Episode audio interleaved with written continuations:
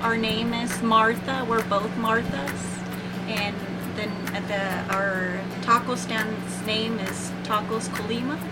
Desde el 2008. ¿eh? Um, since 2008, um, just Monday through Friday. Uh, We Then yes, open at uh, 10 and we close at 5. We have a little bit of everything. Um, we have tacos, burritos, tostadas, sopes, tortas. We have pretty much a little bit of everything. En, eh, quesabirrias. Those are pretty popular. Um, the tacos, um, we have steak, chicken, ground beef, uh, pork. Los este, vegetarianos. We have uh, veggie burritos, yeah, and veggie uh, tostadas.